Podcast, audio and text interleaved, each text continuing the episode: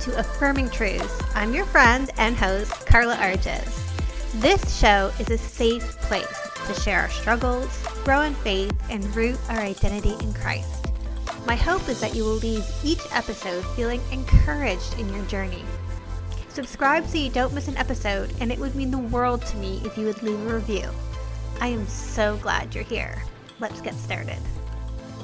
Hey, friends, welcome to Affirming Truths. It is your host, Carla, and I wanted to share with you a tough conversation that I had with one of my one on one coaching clients the other day. She was asking me, Why is God allowing me to suffer? Why is God allowing me to suffer? And I have asked myself that question before in the past, more than once going through trauma, going through untreated mental illness, even even now, sometimes going through the hardship of living with trauma and living with mental illness, the question we can have is why? Why does God allow us to suffer? And in her case, she has been praying for over a decade for rescue from that which is causing her to suffer. And it can feel like God is far and God is ignoring us and God is indifferent to our pain. But I want to share with you what I told her when it comes to why is God allowing us to suffer? Now, number 1, I can't I can't answer the question why. Why does God allow it? What I can say is what the Holy Spirit has revealed to me and that is first, we cannot understand everything. And to demand God to explain it to us is actually to elevate ourselves above Him. And I know that that is coming off with a really hard pill to swallow. But when we keep questioning God, why, why, why, why, and we want an answer, we are telling Him that He owes us he owes us an explanation. He owes us the reason why. And God does not owe us anything. In fact, it is from the abundance of grace and mercy that we have been saved from our sin. God has already done so much. In Isaiah 55, 8 to 9, it says, For my thoughts are not your thoughts neither your ways my ways, declares the Lord. As the heavens are higher than the earth, so are my ways higher than your ways, and my thoughts higher than your thoughts. We can't understand everything God does or what he allows. What we have to ask ourselves is do we trust the character of God? Do we trust that God is full of love? Do we trust that God is full of justice? Can we trust that the we will experience the fullness of his love and the fullness of his justice in the timing according to when he knows it's best? Can we trust God? Instead of trying to demand God answer to us, can we lay down our demands and choose to trust the character of God. The second thing I told her, and I've told myself, and the Holy Spirit has pointed this out to me time and time again, is that this world is full of brokenness because of sin. And the Christian walk does not exempt us from encountering the effects of this brokenness. Jesus himself came as fully God and fully man and was not exempt from encountering the effects of the brokenness. In fact, Jesus suffered all the way to the cross. So, in your suffering, know that Jesus sees you and he feels your pain. He experienced suffering himself. He knows what it's like, and his heart is for you in the pain. But just like God used Jesus' suffering for so much good, there will ultimately be purpose in your pain because God works things out for your good and his glory, even if we can't see it on this side of eternity. 1 Peter 5:10 Peter tells us, "And the God of all grace, who called you to his eternal glory in Christ, after you have suffered a little while, will himself restore you and make you strong and firm and steadfast."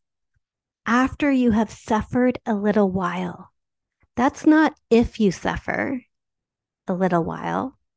That's after you have suffered a little while there is the expectation that we will definitely in our Christian walk encounter suffering.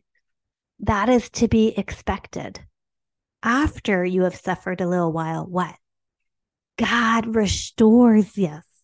God brings us strength. God makes us steadfast. God does not abandon us to our suffering. No.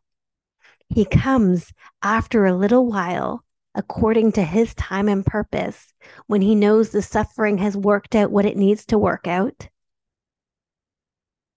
And he restores us. You know, even Jesus said, In this world you will have triumph, but take heart. I have overcome the world. Guys, we are not living for the here and now. We're living for eternity. Our great hope is that we will be resurrected with Christ and there will be no more pain and no more suffering and no more sadness. And we will live in the fullness of his glory forever and ever. We are here for such a short period of time, like a vapor.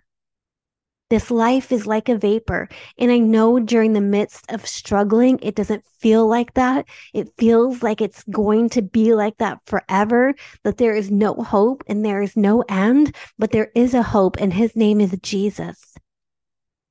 And that took me to the third thing that the Holy Spirit revealed to me in my questioning why that I shared with my client. We have to take the question why and reframe it to who. Who is sovereign? Who is holy? Who is our good father? Who is our rescuer? In whom do we have a hope and a future? In Christ. For by him all things were created in heaven and on earth, visible and invisible whether thrones or dominions or rulers or authorities, all things were created through him and for him. And he is before all things, and in him all things hold together. Paul wrote this to the church in Colossus. He is before all things. He is the ruler of heaven and earth. He is sovereign. And you, my friend, are his. You are adopted into his family. You are a child of God. Jesus says, as a human father, who would give their son a rock when he asks for food? No, you give him food. How much more will God in heaven, who is the perfection of what fatherhood should look like, give us? Yes, we may suffer a while, but He has good gifts for us. And we have such a reward in heaven as we persevere in the faith. And that comes to number four doubt, discouragement, disappointment. That is bound to happen in your Christian walk especially when we feel like we have been in our prayer closet day after day, year after year, praying for the same rescue, and it seems to not be coming. Doubt, discouragement, disappointment in those situations is bound to happen. But the question I want to ask you is where will you allow those feelings to lead you? The enemy wants to use those feelings to pull you away from God to isolate yourself from God. The Holy Spirit, though, wants you to take those feelings and press into the bosom of God and let his comfort and his peace that surpasses all understanding envelop you. Where are you going to allow your discouragement to lead you? We read in the Psalms that the Lord is a refuge for the oppressed, a stronghold in times of trouble. Let our suffering take us to Jesus. I don't know why God allowed me to go through what I went through. I don't know why God continues to allow me to suffer in the ways that I do. But what I do know is that my feet are firmly planted on Christ, my solid rock. And no matter what comes my way, I choose to trust in the character of God. I choose to keep my eyes fixed on the eternal prize. Guys, this is a choice that we have to make. Do you choose to trust even when you don't understand? Do you choose to persevere in the faith even in the midst of obstacles? This is not meant to invalidate your pain. The pain is real. The pain is real. I don't want to diminish that in any way. The pain is real. I know that. Jesus knows that.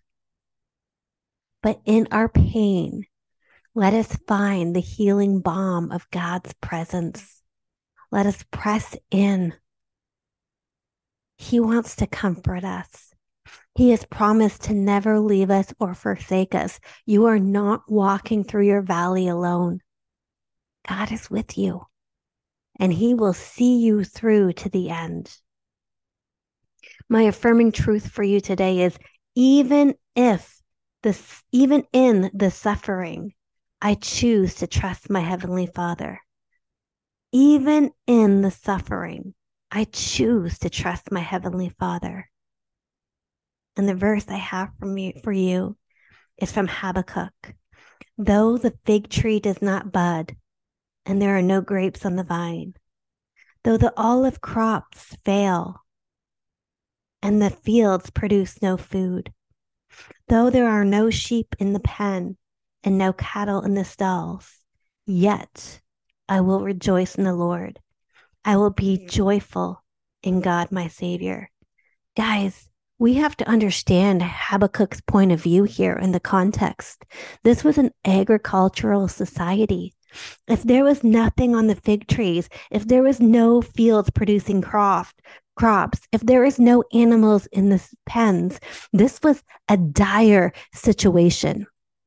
There was no provision. This was life and death. This was life and death.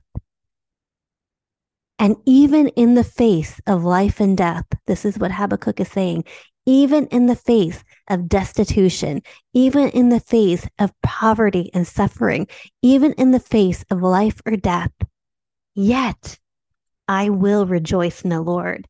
I will be joyful in God, my Savior, because Habakkuk was choosing to trust in the character of God and choosing to keep his eyes fixed on the eternal. And that's what I'm inviting you guys to do today. I can't tell you when your suffering is going to end, but I can tell you that you have a God that will never leave you or forsake you. And I can encourage you to choose to trust Him this day. I'll talk to you later. Thanks for joining me today. I hope we're already friends on social media, but if we're not, come find me on Instagram at Carla Arges or at Affirming Truth. Can't wait to see you back here next week. Bye, friends.